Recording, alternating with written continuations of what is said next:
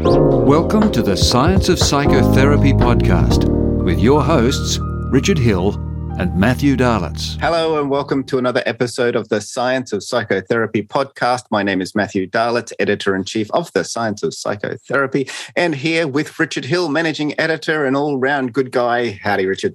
Look, thank God I'm a good guy. uh, so, so, no, it's really good. We're, we're, we're all still all still here. Uh, it's fabulous for all those people who thought I was going to travel uh, over and do a conference with them. I'm not. Yeah, it's, oh it's, it's such a funny world at the moment. Isn't it? Anyway, I was brave and I, I thought I'll I'll book tickets and now I've unbooked them all. But next year, uh, hopefully next year will be it'll be great stuff. And of course, we'll have our book next year, so we've got things mm. to talk about. but you're, um, you're, doing a lot of conferences online, though, aren't you, Richard? You're, oh, yeah, it's everywhere. great. Yeah, mm. we were. I was in, in, Germany the other week, and Italy, and uh, Mexico next week, and India mm. a couple of weeks after that. So people are really interested in the science of psychotherapy. It's it's yeah. it's really fabulous. Brilliant. All right. So, Richard, today we are going across to talk to uh, Dr. Jennifer Sweeton. Now, she's a clinical and forensic psychologist. She's an Amazon number one best-selling author in clinical psychology and internationally recognized expert on trauma and the neuroscience of mental health.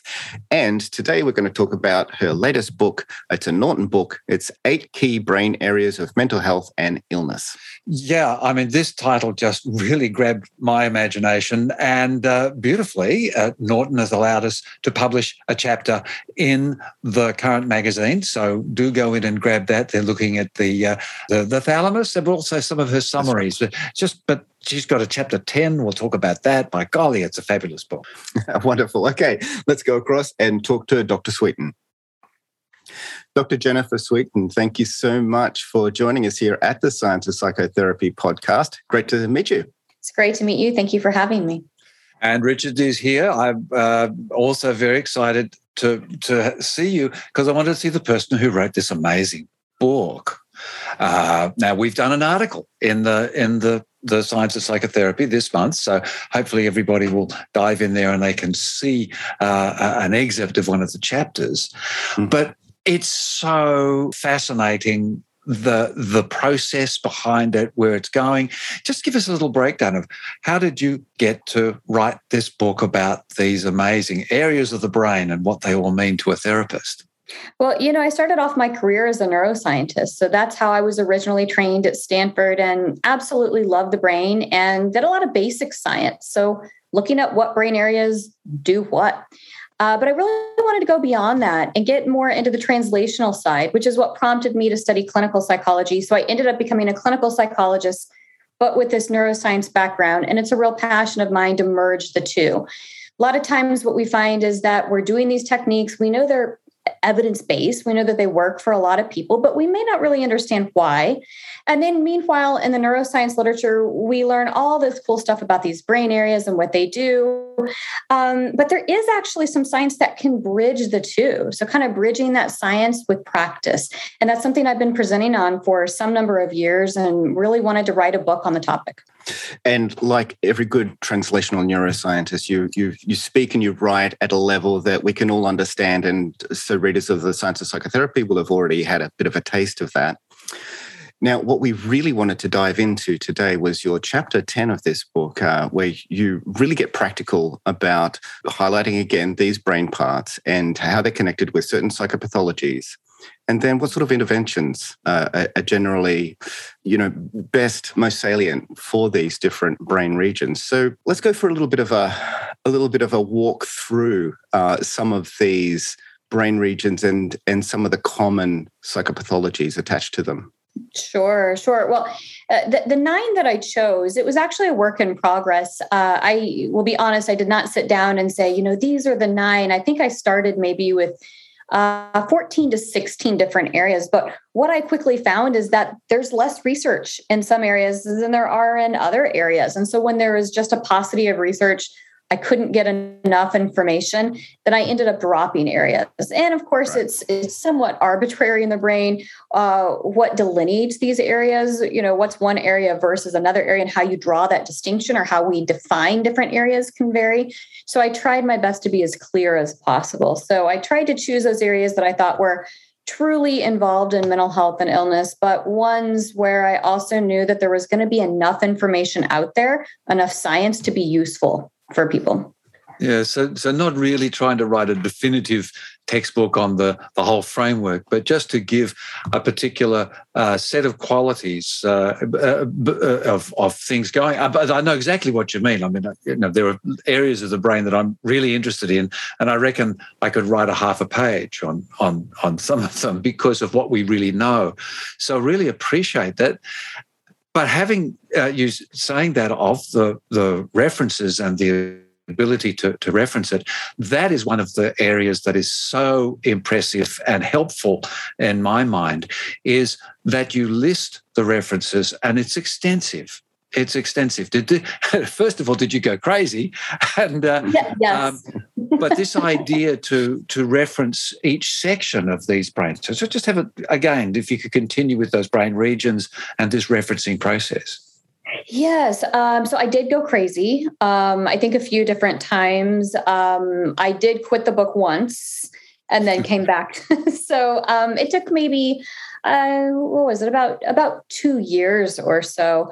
Um, what I really tried to do though is go area by area, starting off with the areas that I was most confident about, where I knew there was a lot of research uh, Google Scholar is my friend. Um, you can find just about anything you need there, and really just trying to focus on good sources of course, peer reviewed journals, um, journals or uh, articles coming from good neuroscience labs that have a really good reputation, and really diving in and trying to glean from it the most important points. Of course, the difficult thing about this research and analyzing it is that um, it's not in plain English, it's in its own language. And um, of course, anyone who's publishing any article uh, has a story to tell. You know, there's always interpretations of the findings where, you know, maybe your interpretation would be a little bit different. So was kind of difficult to sift through and read these, but really did my best to find high quality research that really uh, got to the point of what I was trying to to make in each chapter. You've got these wonderful graphs, these lists for people that uh, will go and get the book.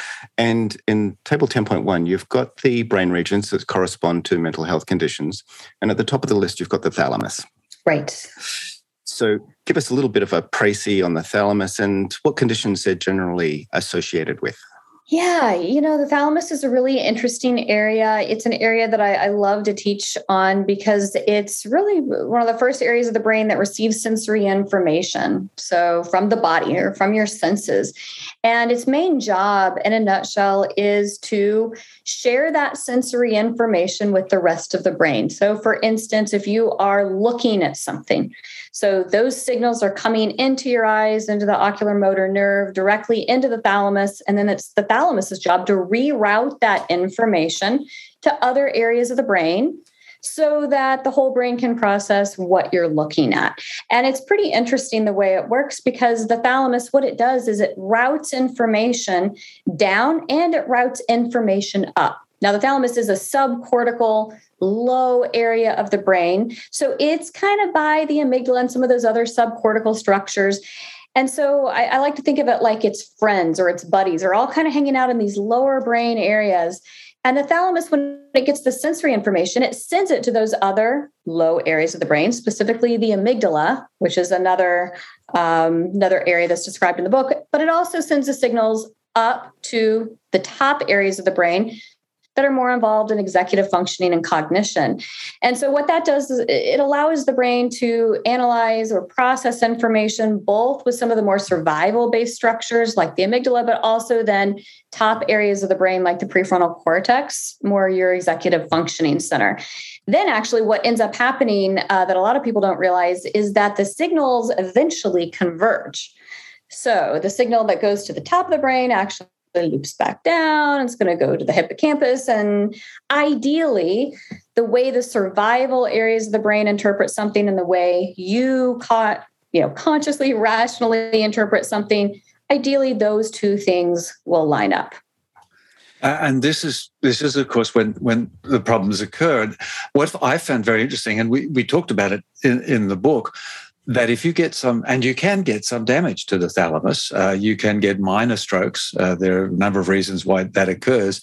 That interferes with this ability for information to be distributed around the brain, sometimes called, you know, the thalamus distribu- distribution area, and it can present as behavioural problems that you're pa- perhaps as a therapist massively trying to do. And you you mention in your book and make clear that the, the depressive disorders, the OCD type of disorders. Motivation, I know, is a is another one of the things that can be affected there. And so you're there trying to adjust their their thinking patterns and their their their belief patterns, but it's actually not. It's much deeper. Right, which doesn't mean it can't be altered, but the thalamus is one of those areas that is a little bit more tricky in, in terms of altering it, right? We actually know less about changing the thalamus as we do something like the prefrontal cortex. But yeah, you're you're absolutely right and we know there's certain changes otherwise associated uh, with the thalamus in something like, um, for instance, anxiety. So I mentioned those two paths from the thalamus, where the thalamus will reroute sensory information up and down in the brain. Well, with anxiety, what we know happens is the information that's routed downward to that threat detection center, the amygdala, it actually speeds up, it gets faster. So the highway that the information travels down from the thalamus to the amygdala, it gets faster. And then the signal that goes up to the top parts of the brain, your rational thinking areas of the brain, that actually gets slower with anxiety. So sometimes it's changes to the structure itself, but sometimes it's also more changes in how uh, one structure is communicating with another structure. Very fascinating. Wow. And that, that just gives me as a therapist not necessarily a different approach to what I'm doing, but it gives me a broader understanding of what I'm dealing with. And it, it just deepens my um, deepens my sense. So okay, so I got speeding up here and fastening up. That's so cool, and that's all beautifully described uh, as you go through in the book. So we, we uh, I'm not going to try and second guess it here, but the, and that those other areas, but you cover those other areas. That that mid area, the thalamus. You talk about the amygdala. You've already mentioned that. The hippocampus and the insula too become very important. Yes. Now very these all sort of act in together. What's the process with all those those subcortical or sort of lower regions that you're talking about? Yeah. So, you, you, know, I described them in isolation, and it was a, a, difficult decision in the book. Actually, originally, in my original proposal, I wanted to spend more chapters also not just on what these areas are doing, but how they're interacting with these other areas but it got way too complex too quickly. And the book, as it is, is pretty extensive. So it would have been a little much, but um, it is important, I think, to first and foremost know what these structures individually are doing. And then it's a little easier to understand how they're interacting. But yes, they definitely interact. So, for instance, um, the thalamus sending the information to the amygdala, and the thalamus also sending that same sensory information to the prefrontal cortex the relationships between these structures are important because the way the thalamus is situated in the brain, it's really close to the amygdala. And what that means is that the amygdala always receives sensory signals before the prefrontal cortex does. So that relationship mm. is really important. So, what it means is anytime you are analyzing something, processing something consciously, it's within your awareness, the amygdala is already done. It's already analyzed it. And this can be really difficult for people to understand why maybe they're feeling triggered or why they have these knee jerk reactions that then, when they can think rationally, they might regret it or they might think they're going crazy. But really, this is a function of how these brain structures are interacting.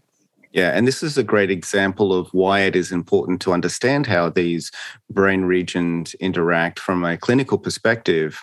Um, because if we are not understanding why, from a prefrontal perspective, someone isn't able to change behavior, but we are understanding there is something pre the prefrontal cortex that's going on, um, then we can uh, look at it with a bit more uh, understanding and change our, our therapy process. Absolutely, absolutely. Yes, it's not just the thalamus. It's not just the amygdala, and, and, even that piece where I talked about how sensory information goes from the thalamus to the amygdala, and the amygdala gets it long before the prefrontal cortex gets it. Well, the other thing that's hidden within this process is the hippocampus. The amygdala itself doesn't usually know whether or not something is dangerous. The amygdala itself doesn't know a whole lot. It might know that maybe it's a you know a snake that's dangerous or something. It may or may not know that. But what we know is the amygdala doesn't know if most things are dangerous. And how do you know that? Well, that's where the hippocampus gets involved. Mm-hmm. So when you have that knee jerk reaction and you feel triggered, it's not just the amygdala, it's the hippocampus. Hey, this is based a lot of times on past experience, long term memory storage. So if you're wanting to shift this, if you want to not get triggered anymore, okay, you probably need to target the amygdala, but you actually have a lot of work to do with the hippocampus and memory reconsolidation. So, yes, these areas interact with one another. Yeah. And really, it, while we're on the hippocampus, maybe you can touch a little bit on um, some of the um, the things that can go wrong with the hippocampus, especially in, in terms of stress. So it's actually fairly straightforward what's going on in the hippocampus when you're under stress. So if you're encountering maybe a, a traumatic event or some sort of toxic stress, what happens in that moment, uh, and this is partially because of amygdala activation, but you get activation of something called the HPA axis. This is your stress pathway, right? Hypothalamus, pituitary, adrenal axis activates. And when that happens, that sends your body into the stress response, known as the sympathetic nervous system activation, right? The stress response. 1400 biochemical and psychophysiological changes occur when this happens. One of those changes is the release of cortisol, which we know is the stress hormone or a stress hormone. And cortisol uh, floods the body and the brain in those moments. And it just so happens that the hippocampus is covered in cortisol receptors, which means it's like a magnet to the cortisol. So the cortisol all wants to flood into the hippocampus, which would be great if it was you know a positive influence if it had some sort of good effect. But it turns out that it's toxic to the hippocampus and it actually prevents it from fully activating. And if it stays there too long or there's too much cortisol it can actually lead to atrophy of this area. So what that translates into is a hippocampus that is not fully activated at the time of memory encoding is a hippocampus that's not going to encode memories in the same way. And this is how we get trauma memories uh, that a lot of times are more fragmented, where people will remember bits and pieces. Now, there's multiple reasons for that, but hippocampal saturation with cortisol is one reason. So you get fragmented memories. You also get memories that are overgeneralized. So if you get these fragmented memories that lack context, then what you get is generalization. So, uh, if, for instance, your trauma involved, uh, and I'm thinking about what is it, the old white rabbit study from the 1920s, I think the little Albert study, where they conditioned this nine month old child to be really scared of the white bunnies because they would give him the bunny and then they'd make the loud sound of, uh, you know, over his head, make him cry. Well, when it's a traumatic memory like that, and we'll ignore his age, for now. But when it's something like that that gets paired, what we know is if cortisol is saturated in the hippocampus, then it doesn't encode the memory as being, oh, when I go into this lab and there's the guy in the white lab coat and he shows me the white bunny, he's going to make a sound and it's going to be scary. That is a comprehensive memory with context. But when cortisol is entered the hippocampus, usually instead what happens is these fragments where it might be white lab coat, the guy's shoe, white bunny. And so it's taken out of the context where the bunny was, which means now that little Albert is afraid of all white bunnies in all contexts. Turns out he's afraid of Santa Claus beers. Turns out he's afraid of white cotton balls. You get where I'm going with it. This is generalization of fear. And this is why, in something like PTSD, we see people getting jumpy and really afraid of things that have nothing to do really with the original trauma, but they probably have some element in common that the hippocampus encoded. And now the hippocampus is giving that danger signal to the amygdala, which now is activating anytime you see a cotton ball. So this is where things get problematic. Yeah, I, I, I was saying something to a client the other day when uh, uh, in relational issues, relationship issues, and I just sort of distilled all that beautiful stuff that you've just uh, said there down to a very simple statement. And I said, I said, this is what my wife and I do. We'll just be starting to amp up and ratchet up the, the disturbance and the argument or whatever it is. And more often than not, we, we'll catch each other by just saying, this isn't worth the cortisol. yes, because we because we know all those damages that it does, and, and it's not something that just passes by. And this knowledge and understanding of how cortisol affects the system. And this is not even yet going into what cortisol does to cellular behavior and aging and, and mm. telomere lengths and so on and so forth, which um, which is uh, more stuff that people can investigate when they go down. So uh, so yeah, this is a fabulous sort of understanding uh, that you, you're giving people and and what is just this very easy to access framework as as we hear in the way you're describing? So we we go on though don't we matt? Where where are you hmm. wanting to take it now? I well, well I, I, wonder, bit. Yeah i'm wondering about some areas that people may not be so familiar with and you you mentioned the nucleus accumbens um, and I thought that might be a good topic to to have a bit of a chat about as well. well it's one of my favorites. Yeah. Yeah, nucleus accumbens, super interesting area of the brain. So sometimes this is referred to as a reward center, although the, the brain doesn't have a reward center. Of course, it has a reward circuit with a lot of areas that are involved. But sometimes I'll call the nucleus accumbens the the reward center because if you look at the reward circuit, you, there's actually like five different subcircuits within this circuit. Uh, the one thing that all of it has in common is the nucleus accumbens. So sometimes I say the nucleus accumbens is kind of like if you're flying through uh, certain really popular airports, like in the US, like LAX or O'Hare, where everywhere passes through it if you see the map. So, really, really critical area involved in reinforcement.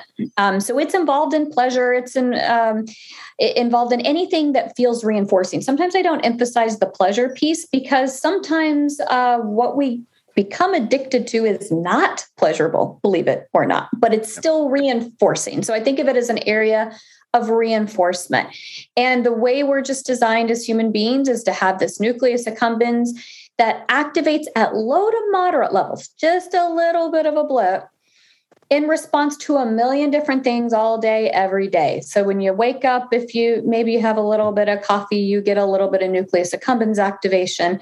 What happens when you get nucleus accumbens activation is you get dopamine that's actually coming from the ventral tegmental area which is not discussed in the book but you get a little dopamine hit when you drink your coffee maybe you're spending time with a loved one you get some dopamine a little bit of nucleus accumbens activation you pet the cat you get some nucleus accumbens activation.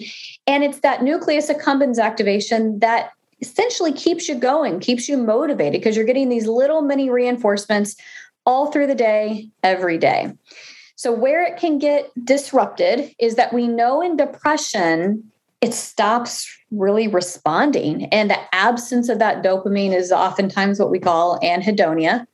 So we know with depression, all of a sudden everything feels like blah, right? Everything kind of feels like cardboard. Nothing really feels like it gets you going. And this is why people don't want to do anything. If nothing's reinforcing, you're going to stop doing stuff. So the problem a lot of times for, for folks is going to be in that area of the brain, of course, other areas also. Uh, and on the flip side, with addiction, the problem is that what happens is sometimes through different ways, maybe drugs or alcohol, we will flood the nucleus accumbens with too much dopamine.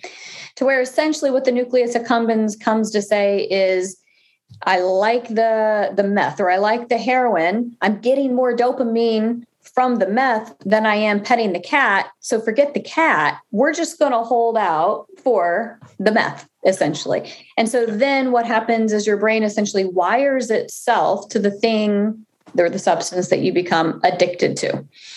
Of course, that the tricky thing over time is that you're going to get less dopamine, less nucleus accumbens whenever you engage in the thing that that you're addicted to. And so that's where, of course, risk of overdose happens and things like that. But with the nucleus accumbens, we really want to keep that area responsive, but we don't want to flood it with uh, drugs and alcohol with with the dopamine.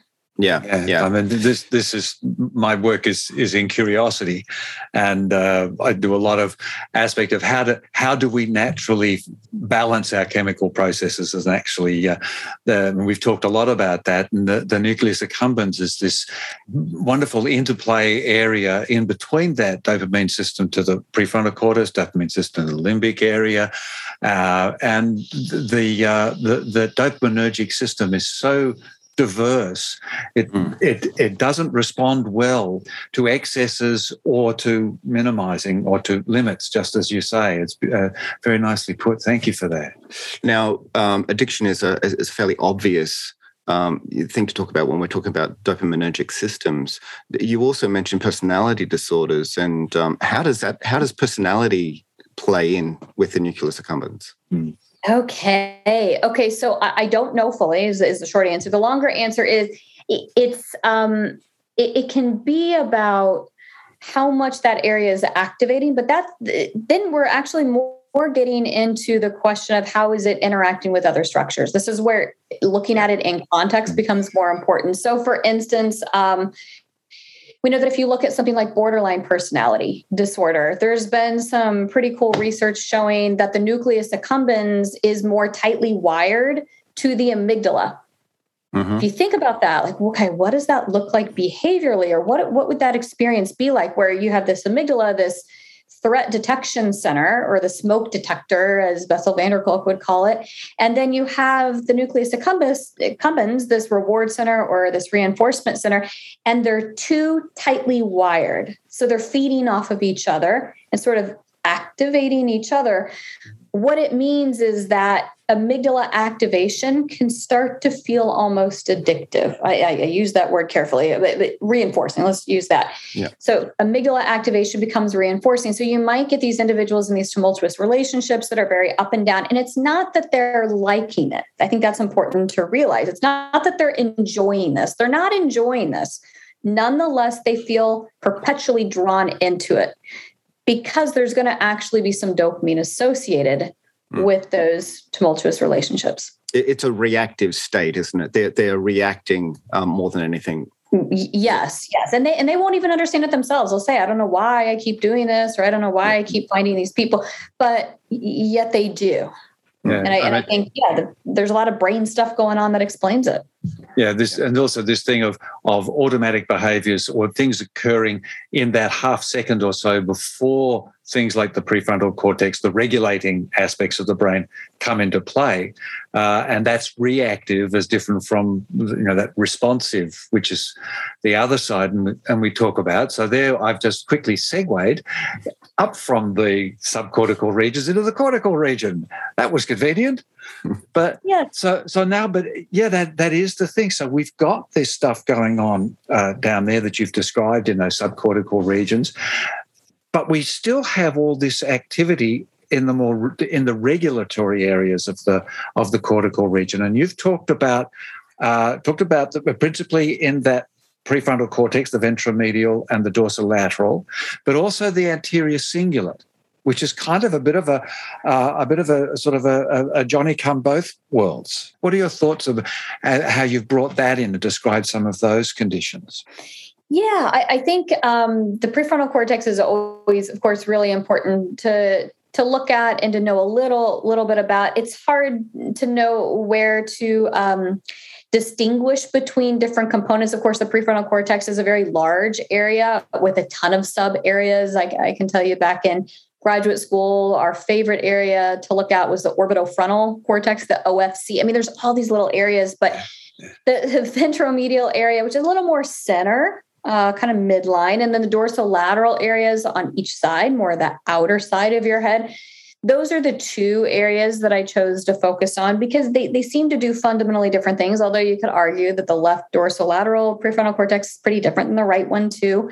Um, but it, these are the executive functioning centers. They're the areas of the brain that allow you to know who you are, self referential thoughts, personality, uh, it's your connection also to other people.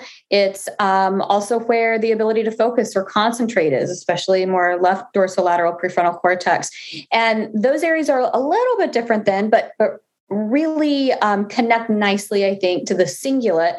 I know I specifically talked about the anterior cingulate, which is pretty much like right there up pretty much up against the prefrontal cortex. So these are neighboring areas and depending on how you define these areas there, there can be actually some overlap there. Uh, but i think of the anterior cingulate as being more about self-regulation although ventromedial prefrontal cortex has some of that too but anterior cingulate mostly involved in stuff like emotion regulation, thought regulation, behavior regulation. Um, and you, you need both. You, you were talking about activations in these areas. We want there to be activation in these areas for the most part. Every now and then, and something like um, OCD, there will be an issue where there's overactivation in a certain area. And with OCD, I think it's actually the, the, the dorsal anterior cingulate it's like the error detection center that tells you you need to wash your hands again or you've made some sort of mistake. And so it, it, gets too activated. So you're always getting the error message essentially. So every now and then, little pieces of these areas that are overactivated can be associated with disorders. But in large part, with a lot of these disorders, what we see is pretty pervasive underactivation of these cortical areas where we want to strengthen these areas with things like cognitive therapies.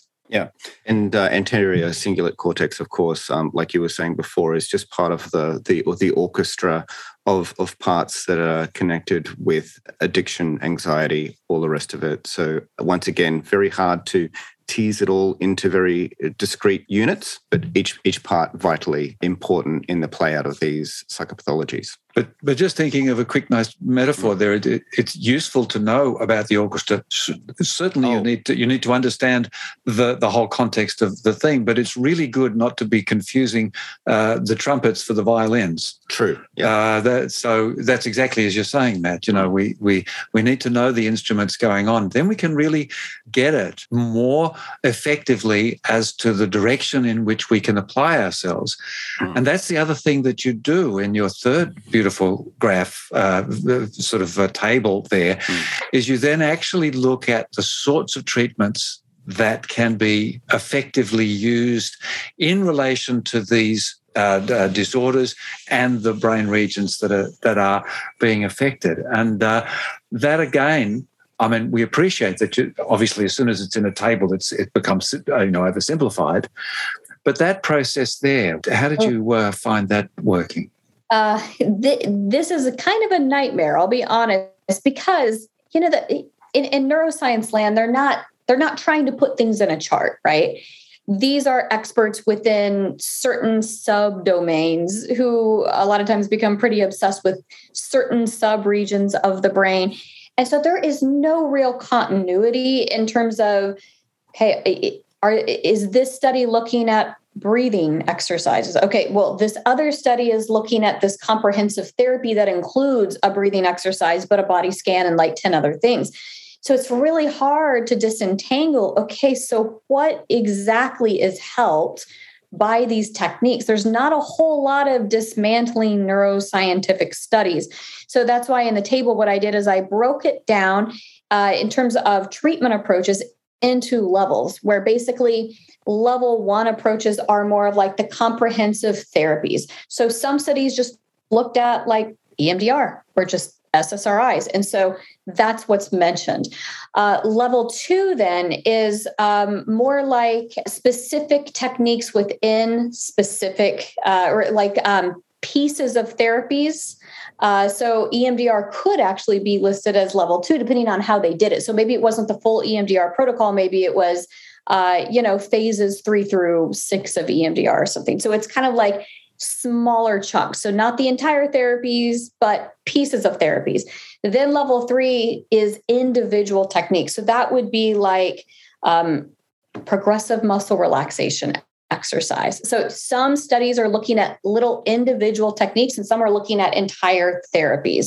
So I'm trying to be comprehensive and give a nod to all of it, if that makes sense. Mm, yeah, absolutely. And maybe we can just step through one of the examples you've got there. So at the top of this particular table, um, you've got the thalamus and you've got uh, three levels there of therapeutic approaches. Are you able to just step us through some of that? Yes. So if you're, yeah, you're on page 151, looking at table 10.3. So we have it broken down into these columns. So leftmost column is the brain region in question. The middle one is the commonly associated mental health conditions. Uh, and, and keep in mind that I'm telling you the truth here with this stuff, but I'm not telling you the whole truth we know there's so much more information out there. This is just the current state of things as we know it. And then in the rightmost column are the therapeutic approaches very vaguely or broadly. So with the thalamus, we know that some conditions that are associated with thalamic, you could say dysfunction or dysregulation would be PTSD, anxiety disorders, and addiction related disorders. So keeping it kind of broad. Uh, and in terms of then the therapeutic approaches, under level one, very, very broad, but I'm putting CBT based interventions because in the research, you're going to see all sorts of different um, names of therapies and okay what's that? What's that? What's that? And you got to go into the protocol and you see okay this is just essentially cbt so i'm trying to kind of cover it all. So cbt based interventions also exposure based interventions uh, which of course we know tend to be pretty effective for ptsd and anxiety disorders and ssri so i am including uh, medications in there when i, I was finding you know it uh, quite a bit in the research Level two is EMDR. So we're thinking EMDR skills. This means, okay, maybe it's not like the entire original eight phase model, but it's parts of EMDR. And then for thalamic dysregulation for level three, deep breathing and progressive uh, progressive muscle relaxation are the two individual techniques that we know about. So this does not mean that other techniques are not helpful to the thalamus in some way. It probably just means we have no idea. And of course, studies that don't have um, you know positive results usually are not published so if i'm not including it it's not that there's been research that i've seen that's really against it it's that we probably just don't know all right. Yeah, but but I love it. I mean, it's mm. it's it's giving us a um, a framework. It's giving a place to start to to, to investigate them. And I, I don't for one second think that you're uh, trying to be definitive, but it's no. But you can see it. You've talked about the thalamus. It it it has top down work. It has bottom uh, bottom up distribution. So you've got a CBT, which is doing a top down thing. Fantastic exposure, which is more of a bottom up. SSRIs, which is a more of an internal redistribution. EMDR, which comes down to a bit of both. Uh, deep breathing and progressive muscle stuff. So just using so that whole body up uh, sensorial thing.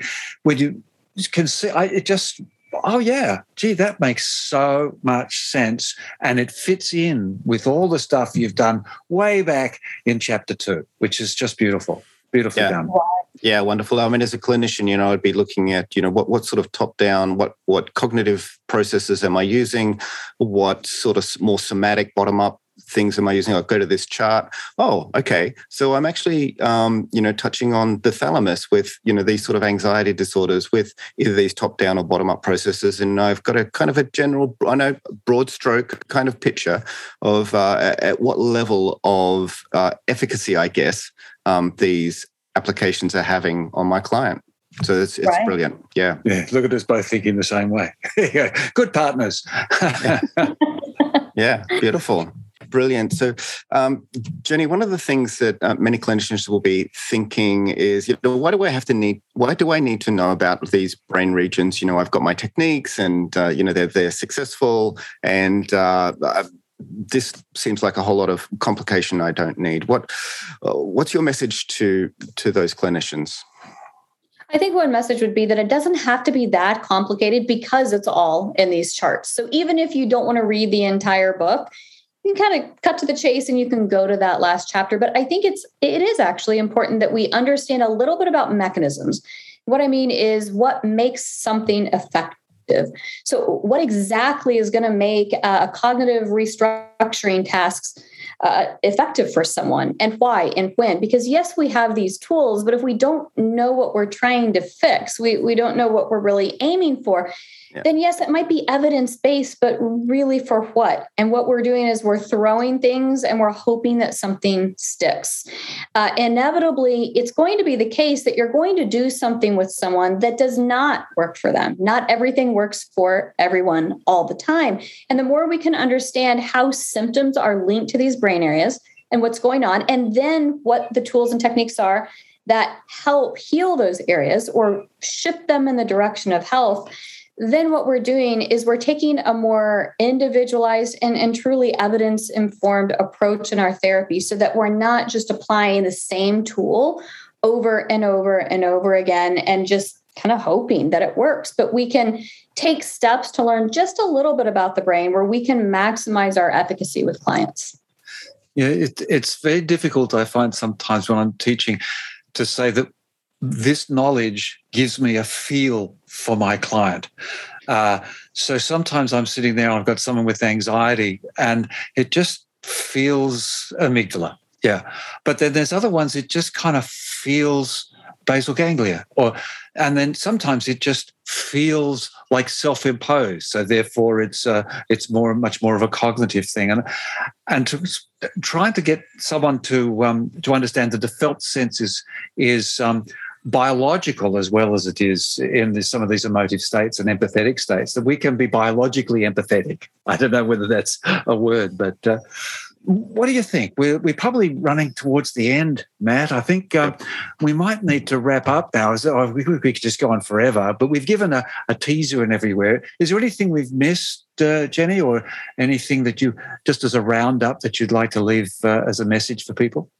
Yes, well, I, I, don't think you've missed anything, but I think what I would leave uh, listeners with would be if you don't want to dive into all nine areas of the brain, but you want to learn some things that are going to really help you help the, the largest number of clients, I'd say really focus on the amygdala and the prefrontal cortex. If you're going to just choose two areas, choose those two. And if you're going to go beyond that, you probably should go to more like the hippocampus and insula. But you know, if you're feeling overwhelmed or intimidated by it, start off with a classic low area of the brain like the amygdala and then a top area like the prefrontal cortex. And actually, if you can just learn a little bit about those two areas, you're going to be pretty ahead of a lot of people.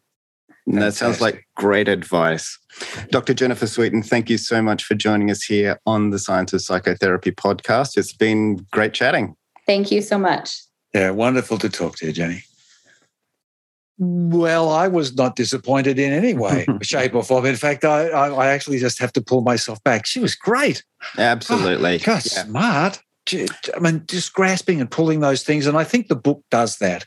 Yeah. I mean, it's not just sort of like this detailed factual book. It's a, it's a, it's a book that fills you in and takes you somewhere. Mm. Uh, really, really loved it. Really loved it. Yeah, and it, you know, it it, it takes uh, quite an intellect to take a lot of the hard science, the the, the papers, and turn them into normal English mm. um, that we can mm. all understand, and then make all the connections to say clinically, this is why this is important, and this is why this technique actually, you know, modulates something with this brain area. So it's it's it's it's quite a work. Yeah, she's done great. And and what are we doing? what's what's happening with us at the moment, Matt? What's happening with us? Well, we're, we're still continuing on with the Science of Psychotherapy uh, .net. Now, that's where you can get our archive of uh, magazine articles and courses and other things that we've been doing since 2013. So we'd love for you to be the part of the tribe jump in and become a subscriber there. We also have our own title going to be released in the new year.